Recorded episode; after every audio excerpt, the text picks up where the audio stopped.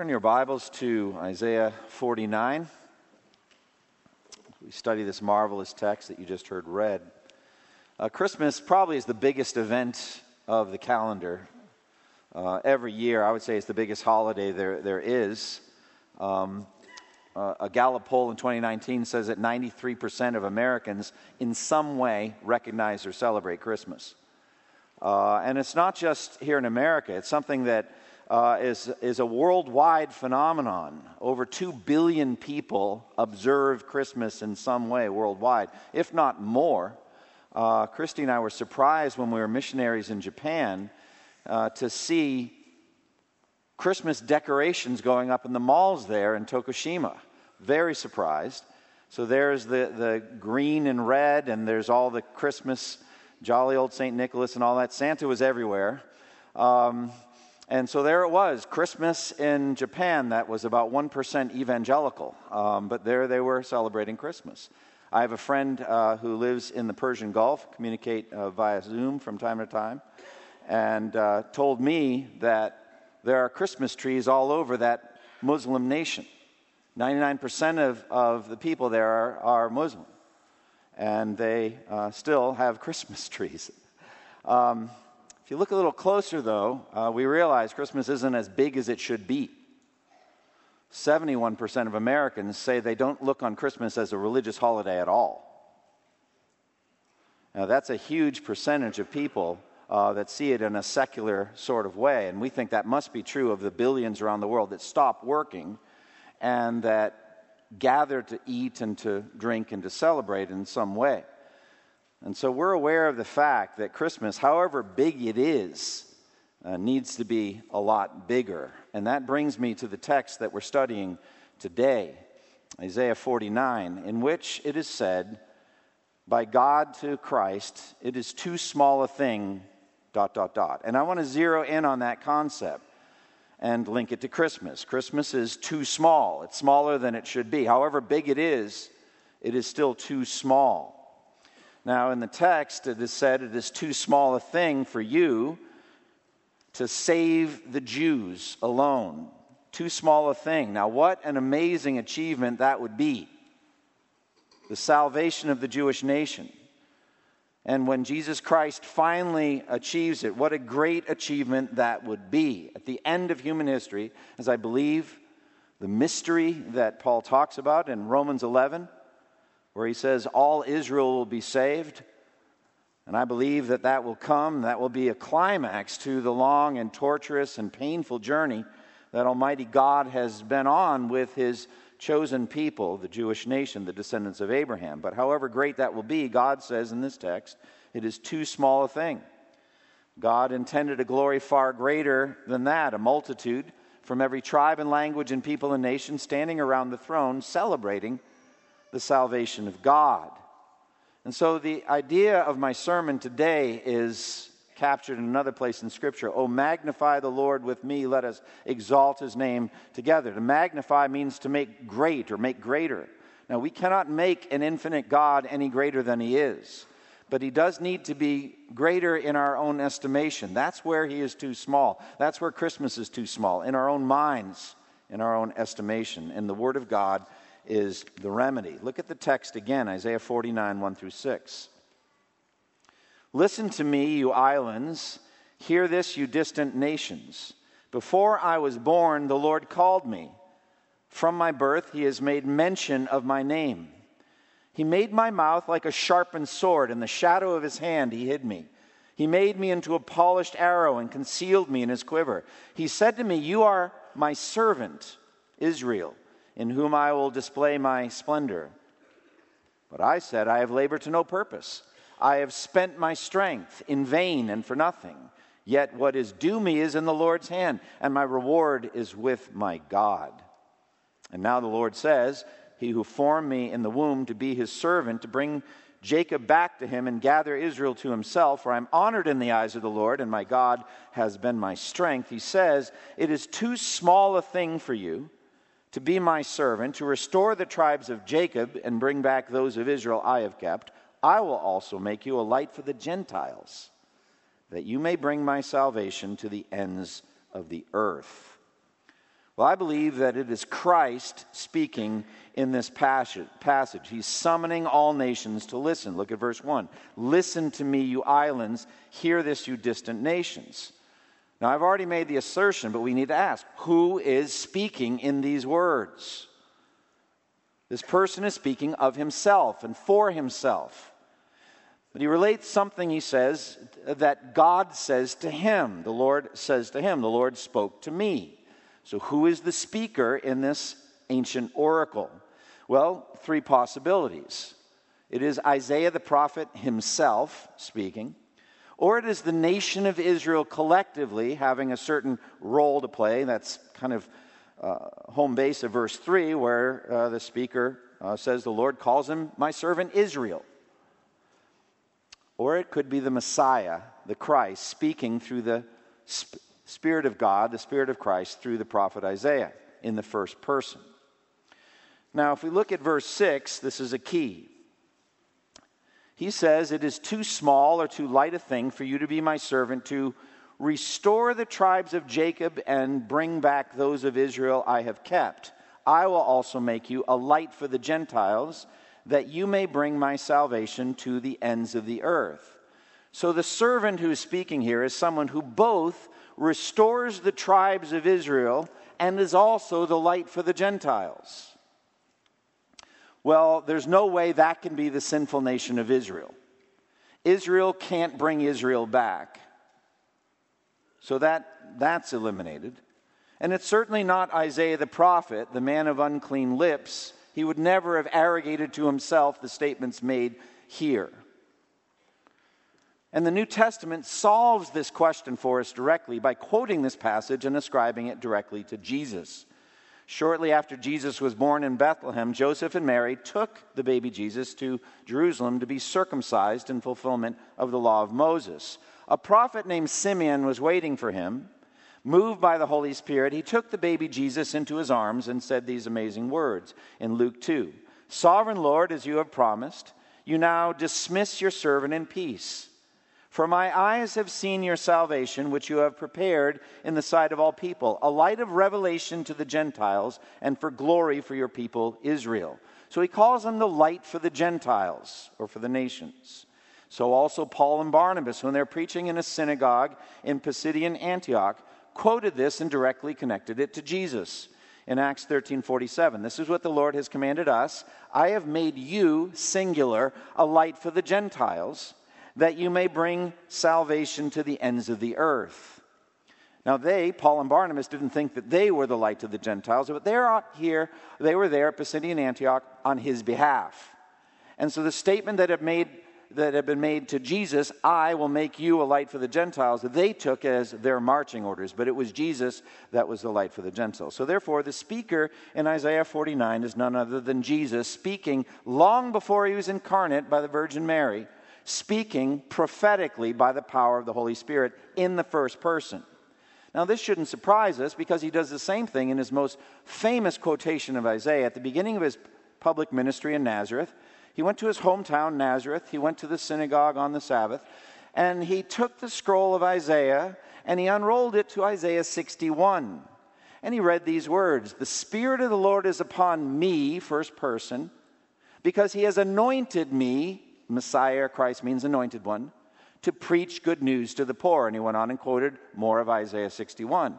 Then he rolled up the scroll and sat down and he said, Today, in your hearing, this scripture is fulfilled. So I am the Messiah. I am the anointed one. The Spirit of the Lord is upon me. But if you just read Isaiah 61, it's the same thing. It's an ancient oracle written in the first person. It's Jesus speaking prophetically long before he was born by the Spirit of God. So we have that same kind of pattern here. And this is one of a series of what's known as servant songs, the servant of the Lord. There are four of them.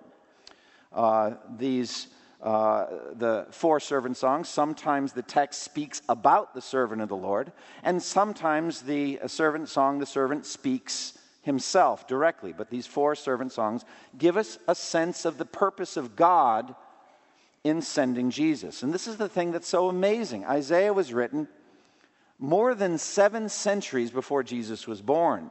Uzziah died in the year 733 BC, a contemporary of, of, uh, of the prophet Isaiah. And so this is a long time before Jesus was born. And it gives us great confidence, doesn't it, to know that the whole plan had been written out in detail in prophecy long before Jesus was born. So we have these four servant songs. The first is in Isaiah 42, which depicts Jesus as a gentle Savior. Isaiah 42, 1 through 4. Here is my servant whom I uphold, my chosen one in whom I delight. So the speaker there is God. He's speaking about the servant of the Lord, Jesus. I will put my spirit on him, and he will bring justice to the nations. He will not shout or cry out or raise his voice in the streets. A bruised reed he will not break, and a smoldering wick he will not snuff out. In faithfulness he will bring forth justice. He will not falter or be discouraged till he establishes justice on the earth, and in his law the islands will put their hope.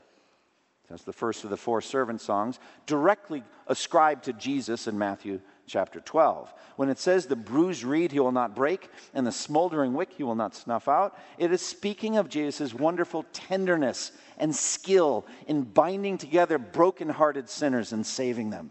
He is a gentle and a loving Savior, and that's the first servant song. Uh, the, this servant song, Isaiah 49, is the second of the four, and we're going to walk through it this morning. The third is in Isaiah 50.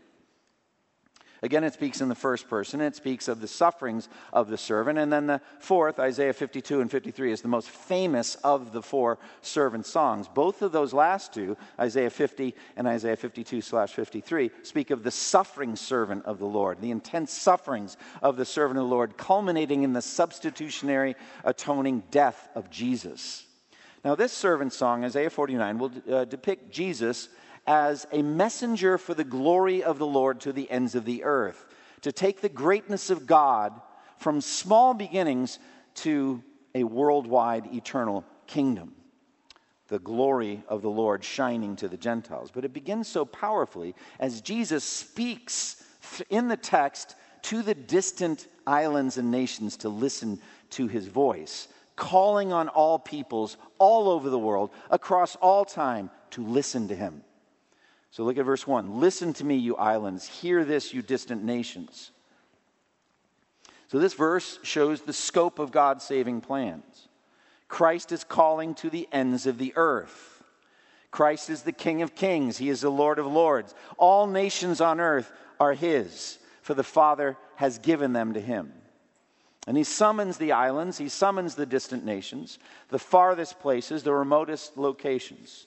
For example, the Inuit people of the Canadian Arctic, the semi nomadic tribes, the cave dwellers of Papua New Guinea belong to him. The blonde haired Norsemen, descending, descendants of the Vikings who now live in civilized and technologically advanced cities in Norway, the tall Dinka in South Sudan, perhaps the tallest tribe on earth. All of these distant lands and all the others are summoned by Jesus Christ, the King of all the earth, to listen to his voice. Listen to me. And he wants them to know the origin of his saving mission. It was by the call of the Father before he was born. So God called Jesus before and after his birth. Look again at verse 1. Before I was born, the Lord called me. From my birth, he has made mention of my name. Jesus is unique in all of human history. He existed before he took on a human body. He's the only human being that chose to enter the world. He was called by his Father, and Christ's mission was determined in the mind of God before the foundation of the world. Before God said, Let there be light, before God created the heavens and the earth, this plan was established and determined in the mind of God. 1 Peter 1 19 and 20 says, We were redeemed by the precious blood of Christ, a lamb without blemish or defect. He was chosen before the creation of the world, but was revealed in these last times for your sake. This is no new plan thrown together hastily at the end, but it was planned in the mind of God before the foundation of the world. Revelation 13:8 also speaks of the lamb that was slain from the creation of the world. And it says in the text that God formed, sharpened, polished, and concealed Jesus. Look at verse 2. He made my mouth like a sharpened sword. In the shadow of his hand, he hid me. He made me into a polished arrow and concealed me in his quiver. So God prepared his son, the Lord Jesus.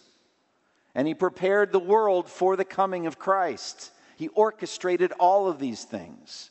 Before the foundation of the world, God the Father shaped his plan for the world through the Son. Everything in the universe, visible and invisible, was created through the Son. John 1 3. Through him all things were made, and without him nothing was made that has been made. Colossians uses the same concept, the word through. Colossians 1:16 For through him or by him all things were created things in heaven and on earth visible and invisible whether thrones or powers or rulers or authorities all things were created by him and for him. So through him by him for him.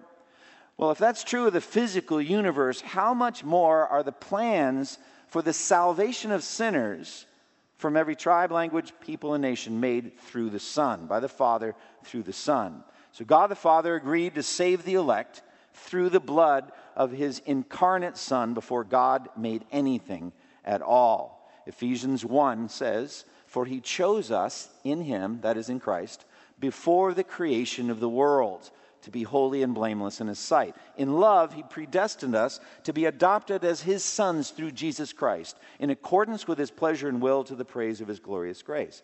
So his people were chosen in Christ before the world began to end up holy and blameless in heaven. So that's all this preparation that was made before there even was a world, before Jesus was conceived and born. The preparation language was ascribed to the unfolding plan of God, and then history unfolded. The calling of Abraham out of Ur of the Chaldees, the birth of Isaac by a miracle, by the miracle power of God, and then of Jacob, and then of the 12 tribes, and then the bondage, the slavery in Egypt, all of that, the Exodus through Moses, then all that subsequent history of the Jewish nation, and also the detailed history of the Gentile nations as well. God orchestrated all of these things according to his plan and his purpose. You look at the history of Israel recorded for us in the Old Testament, the history of Israel under the laws of Moses, and their tragic, consistent rebellion against God, and their consistent idolatry and their consistent resistance of the Holy Spirit and the messengers, the uh, prophets that came, and they would not listen.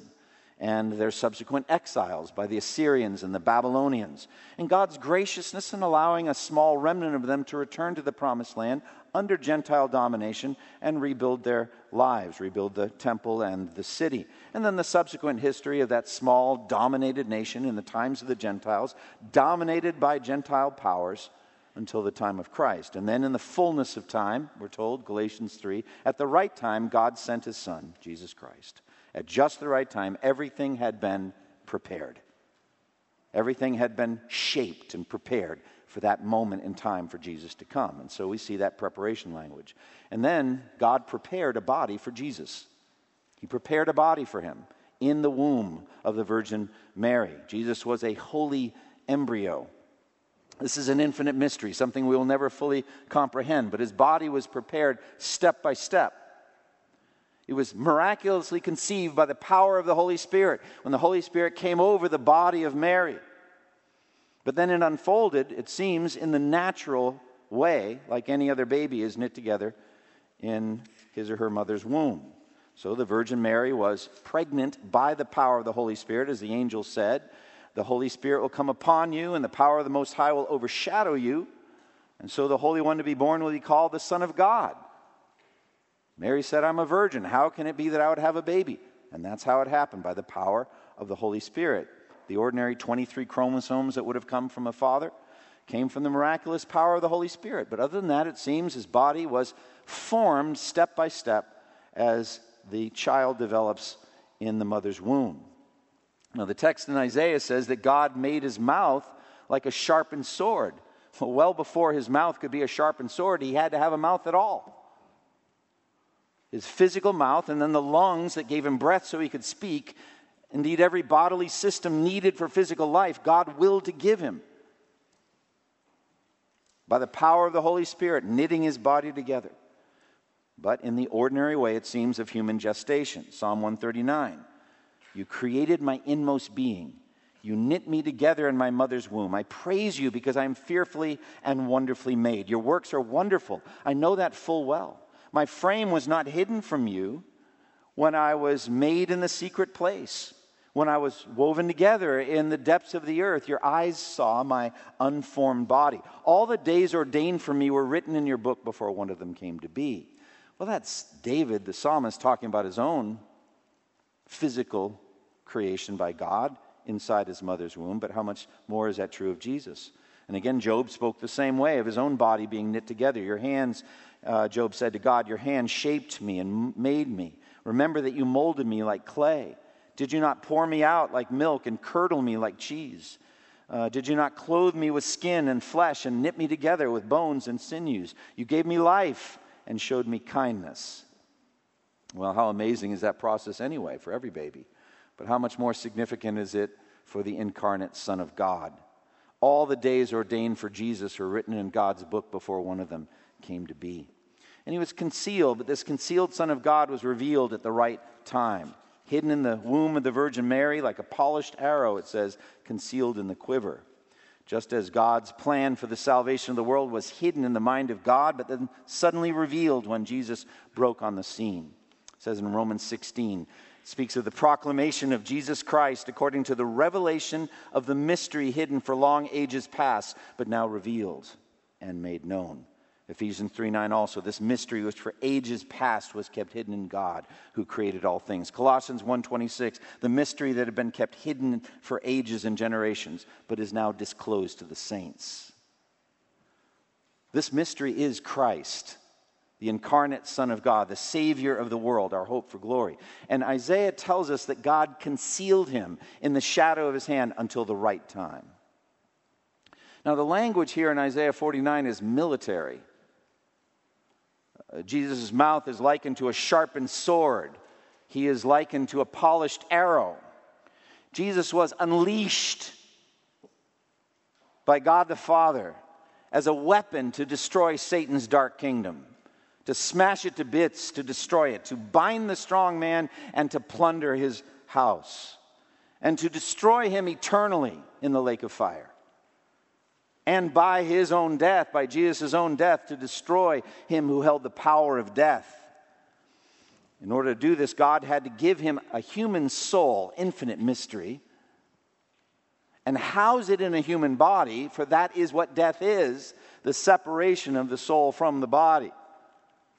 And God gave him blood, blood cells to course through his body, blood vessels to carry that blood, so that at the right time he could shed his blood as an atonement for our sins.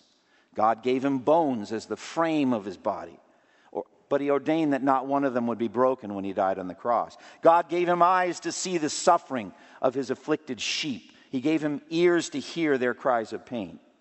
And all of this God prepared for his son in the nine months that he was knitting him together in his mother's womb. And then he hid him once he was born. He hid him from Herod's satanic attacks. Herod sent soldiers to hunt him down and slaughter him in Bethlehem. But God concealed him and protected him so that he would not die. And the demons would have killed him in the 30 years while he was growing up. He was getting ready to be revealed publicly to Israel, but they were held at bay. They would not be uh, permitted to come after him. They knew who he was, but he was protected and concealed. And he was concealed from public view until the right time came for him to be manifested publicly to Israel. John the Baptist came as the forerunner, and he saw in the days of his baptism, the days of his preaching, John saw Jesus come, the only perfect man that has ever lived, and he declared, Behold, the Lamb of God who takes away the sins of the world. And he said, I have seen and I testify that he is the Son of God. John the Baptist said his central mission was the unveiling of the hidden Son of God. John 131 The reason I came baptizing with water is that he might be unveiled or revealed to Israel. The time of concealing was over. It was time for him to be revealed. And think about the sharpened sword that was Jesus' mouth. How was Jesus' mouth like a sharpened sword? With the awesome power of the words that he spoke. By his words, demons were driven out instantly. They were terrified of his word, they fled from him. And No human weapon could ever bring terror to demons or to Satan. Satan has no fear of any weapon that we form, no weapon system. Remember when we were going through uh, the book of Job and we talked about Leviathan? And I thought that he pictured Satan. Well, Leviathan in Job 41, it says, The sword that reaches him has no effect, nor does the spear or the dart or the javelin. Iron he treats like straw, bronze like rotten wood. Arrows do not make him flee. Sling stones are like chaff to him. A club seems to him but a piece of straw. He laughs at the rattling of the lance. There's no weapon that human beings could make, no sword that we could fashion that Satan would tremble at. But the demons were terrified of Jesus, and they fled at his word. When the demoniac of the Gadarenes, with 5,000 demons inside, was confronted with Jesus, they ran to him and fell on the ground before him, begged him that he would send them into the herd of pigs and not send them into the pit before the appointed time. He said one word in, gospel, in the Gospel of Matthew's account go, and they fled. It was the power of the word of Jesus over the demonic forces. Jesus' sword is terrible and swift and unbreakable against all his enemies. At his second coming, he is depicted as having a sharp, double edged sword coming out of his mouth. Revelation 19, out of his mouth comes a sharp sword with which to strike down the nations. He will rule them with an iron scepter. He treads the winepress of the fury of the wrath of God Almighty. And with his breath, he will slay the Antichrist, the most powerful and most wicked human being that will have ever lived in all of history. It says in 2 Thessalonians 2 the lawless one will be revealed, whom the Lord Jesus will overthrow with the breath of his mouth and the splendor of his coming. I mean, all he'll have to do with the Antichrist is say, Be dead, go to hell, and it'll be done. That's the power of the sword coming out of the mouth of Jesus. And how much more terrifying when he speaks to his enemies on Judgment Day, when all the nations are gathered before him and he sits on a glorious throne and he separates the people, all of them, one from another, into two categories, and only two, as a shepherd separates the sheep from the goats. And he's going to say to the goats, to the lost, Depart from me, you who are cursed, into the eternal fire prepared for the devil and his angels. That depart from me is his sharp sword cutting them off from himself and from life and from everything good that there has ever been or ever will be. That's the terror of the sharp sword coming from the mouth of Jesus. And yet, in an amazing way, his polished sharp sword heals us from our sins, much like a surgeon's scalpel is able to cut out the tumor. It's able to take out the heart of stone and give us a heart of flesh. For the Word of God is living and active and sharper than any double edged sword. It's able to penetrate even to the dividing of soul and spirit, joints and marrow. Judges the thoughts and attitudes of the heart. On the day of Pentecost, the people heard the gospel and they were cut to the heart. They were pierced by it and saved because of that sharp sword coming out of Jesus' mouth. Now we come to a mystery, and that is the apparent failure of Jesus' mission. Isaiah 49, 1 through 6 is indeed, if it is indeed the pre incarnate Christ speaking of his mission in the world, what do we make of this one statement? In verse 4, I said, I have labored to no purpose, I have spent my strength in vain and for nothing. That sounds really discouraged, doesn't it? I put in all this time, I did all this labor, and nothing has come of it. If this is still Jesus speaking, and it must be because the text continues in the same pattern, how could it be? At what point would Jesus say something like this? Uh, the mystery of the incarnation, the entire mission of Jesus follows the same pattern. Nothing visibly spectacular at first. Small, insignificant, not very glorious, and just getting bigger and bigger and bigger. Growing to a level we can scarcely imagine. Isaiah 53 speaks of this very thing in verse 2. He grew up before him like a tender shoot and like a root out of dry ground. He had no beauty or majesty to attract us to him. Nothing in his appearance that we should desire him is not impressive. When the King of Kings and Lord of Lords entered the world, it was in abject poverty and humility, born in a stable, wrapped in swaddling clothes, laid in a manger. When the shepherds went and saw him, they saw a baby wrapped up in cloths. That was it. When the Magi came, having been led by the star, they just saw a normal human baby. No majesty, no glory.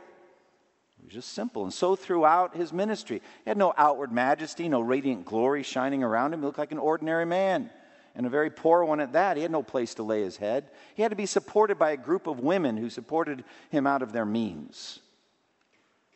And this culminated in his arrest in weakness. He didn't fight, he just went like a sheep to the slaughter. And his, and his disciples all deserted him and fled the moment that he was arrested. Jesus said they would do it. This very night you will all fall away on account of me. For it is written, I will strike the shepherd, and the sheep of the flock will be scattered. They're all gone.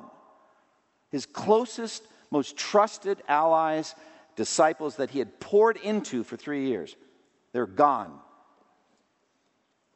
And the time of his death, as he was dying on the cross and his blood was flowing out of his body, all he had to show at that moment for a worldwide awesome movement in a kingdom that would last for all eternity was his mother, some other women who were friends of the family, and one of the 12 apostles, John, the disciple whom Jesus loved, was an eyewitness to his death. And that was it. The only perfect ministry there's ever been the only perfect teaching and perfect miracles, all of that, perfect example. And that's it. But I said, I have labored to no purpose. I have spent my strength in vain and for nothing. Well, the seemingly gloomy statement shows how small the kingdom of Christ would have appeared at that moment. If any of us were followers of Christ, could be there at that moment, we would see what it looked like. And it didn't look like much. It certainly didn't look glorious. It certainly didn't look like it would conquer the world and last for all eternity. Started small, like Jesus' own body in the womb of the Virgin Mary. Microscopically small, so also the kingdom, which would one day conquer the whole earth and last for all eternity. But at that moment, all of those beautiful outcomes were in the hands of God. As he died, he said, Father, into your hands I commend my spirit. I think we could go beyond and say, Into your hands I commend my kingdom. Do something with this. And that's why in Isaiah 40, 49 4, it doesn't last long, this seemingly gloomy statement. But I said, I have labored to no purpose. I have spent my strength in vain for nothing. Yet, what is due me is in the Lord's hand, and my reward is with my God. And he says, Sit at my right hand until I make your enemies a footstool for your feet. Ask of me, and I'm going to give you the nations as your inheritance. You cannot measure the zeal that God the Father has to make much of what Christ did by dying on the cross. But at the moment of death, it seemed like a failure. And so, therefore, like Jesus' body itself grew, Jesus' kingdom starts too small and moves out to its appropriate scope. And we see the eternal glory of Jesus' kingdom. The text speaks of a glory too small for Christ. Look at verses 5 and 6. Now the Lord says, He who formed me in the womb, to be his servant, to bring Jacob back to him and gather Israel to himself. For I am honored in the eyes of the Lord, and my God has been my strength. He says, It is too small a thing for you to be my servant, to restore the tribes of Jacob and bring back those of Israel I have kept. I will also make you a light for the Gentiles, that you may bring my salvation to the ends of the earth. So this is Jesus speaking by the Spirit through the words of Isaiah that Isaiah wrote down. He talks of his formation in the womb, the incarnation. Jesus would say, The same God who formed me, formed my body in the womb of the Virgin, has glorious plans for me. Yes, the original mission was to the nation of Israel. Paul says plainly, to the Jew first and also to the Gentile. Jesus said to the Samaritan woman, Salvation is from the Jews. He said to the Syrophoenician woman, I was sent only to the lost tribes of Israel. Now, this text says Jesus' first mission was to bring Jacob back to God and gather Israel to himself, to restore Jacob and bring back the remnant, those of Israel that I have kept, that remnant. But that mission is too small. The Hebrew literally says it's too light, it's too trifling a thing. I've got bigger plans than that for you, Jesus. Bigger plans than that, however great that is. That Jesus, the eternal Son of God, would be the tribal savior of only one ethnic group on earth, that is too small a thing. Why? Well, Romans 3 29 and 30 says, Is God the God of Jews only? Is he not the God of Gentiles too? Yes, of Gentiles too, since there is only one God who will justify the circumcised through faith and the uncircumcised through that same faith. One God for the entire world, one Savior. So, therefore, it is too light a thing for Jesus to only be a Jewish Savior. He has a worldwide plan, God does. I will also make you a light for the Gentiles, that you may bring my salvation to the ends of the earth. A light for the Gentiles. And that light directly equated with salvation. As Isaiah said earlier in Isaiah 9, the people walking in darkness have seen what? A great light. On those living in the land of the shadow of death, a light has dawned. You know, it says in the next verse, Isaiah 9 3, you have enlarged the nation and increased their joy. So we're going to have a bigger nation. He says in Isaiah 54, lengthen the tent ropes and the stakes and get a bigger tent. You're going to need a bigger tent, O Zion. So it's too small a thing for just the Jews. There are going to be some honorary members of the, of the family of Abraham by repentance and faith in Christ who are being grafted into this incredible work. It is too small a thing for it just to stay Jews only. So, they rejoice before you as those rejoice at the harvest as those rejoice when dividing the plunder. It's a time of joy. And so Jesus is the light for the Gentiles, giving the light of truth, shining the light on yourself, the light of the truth about yourself. That you're a sinner who has violated the laws of God as I am, that you deserve hell, death is coming, you see the light of yourself and you come into the light because you're not afraid, because you know what you're going to find there is a Savior who is gentle and humble. And you're going to find rest for your souls and salvation for your souls. That light is shining on you, and you can see yourself clearly for the first time. But you can also see the light of the glory of God in Christ, and He's beautiful and attractive, and you want Him. That's the light. As it says in Amazing Grace, Amazing Grace, how sweet the sound that saved a wretch like me. I once was lost, but now I'm found, was blind, but now I see. So Jesus is the light for the Gentiles who would bring God's salvation to the ends of the earth. And what is that but missions, friends? You may be wondering, why did you do Isaiah 49? It's like, I want to get to missions. I want to talk about missions. Well, Pastor, you did that last week. That's true. I want to do it this week too. It is important that we understand God's worldwide plan for the greatness of Jesus. Jesus is still too small, and his kingdom is still too small. It's bigger than it was yesterday, praise God but it's still too small. And it's going to get bigger and bigger. More and more people and more and more conception of the greatness of Christ. And that process is going to go on for all eternity. Romans 15, I tell you that Christ has become a servant of the Jews on behalf of God's truth to confirm the promises made to the patriarchs so that the Gentiles may glorify God for his mercy. As it is written, therefore I will praise you among the Gentiles, I will sing hymns to your name. And again it says, Rejoice, O Gentiles, with his people. And again, praise the Lord, all you Gentiles, and sing praises to him, all you peoples. And again, Isaiah says, The root of Jesse will spring up, one who will arise to rule over the nations, and the Gentiles will hope in him. So, this time of year, we collect money for missions through the Lottie Moon Christmas offering. We have a greater focus on missions. Our minds drift away throughout the year. We should be thinking about it daily throughout the year. But this is a good time for us to recommit and reconnect. Think about sacrificial financial giving. It is by offerings like this that missionaries are cared for, paid for, and able to stay on the field. And so let's be sacrificial in our giving. We do this so that we may finally realize God the Father's determination in Isaiah 49 6 that Jesus would have the full glory of the salvation of the elect from every nation. As Revelation 7 says, After this I looked, and there before me was a great multitude that no one could count from every nation, tribe, people, and language, standing before the throne and in front of the Lamb. And they were wearing white robes and were holding palm branches in their hands. And they cried out in a loud voice Salvation belongs to our God who sits on the throne and to the Lamb. Isaiah 9 says, For to us a child is born, to us a son is given, and the government will be on his shoulders, and he'll be called Wonderful Counselor, Mighty God, Everlasting Father, Prince of Peace. Of the increase of his kingdom and of peace, there will be no end. So, this kingdom is going to get bigger for all eternity. Not more people, procreation will be done. But in your estimation of the greatness of Jesus, you're going to spend eternity learning just how infinitely glorious and great Jesus is. I'm looking forward to that, aren't you? Close with me in prayer. Father, we thank you for the time we've had to study. Uh, Lord, we thank you for the gospel. And pray, O oh Lord, that you would just be speaking very plainly.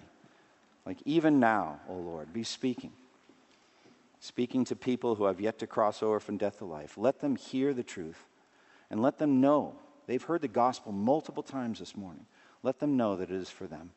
That they would see in the light of the truth of the Word of God that they need a Savior and that Jesus is that Savior. And repenting and trusting in Him, find life in His name. And for all of us, O oh Lord, help us to be committed to shining that light in many dark places in the Raleigh, Durham, Chapel Hill area. We pray in Jesus' name. Amen. Hi, this is Andy Davis. I hope that you've enjoyed this sermon. For more of my resources, please go to twojourneys.org. And may the Lord Jesus Christ bless you as you continue to serve him.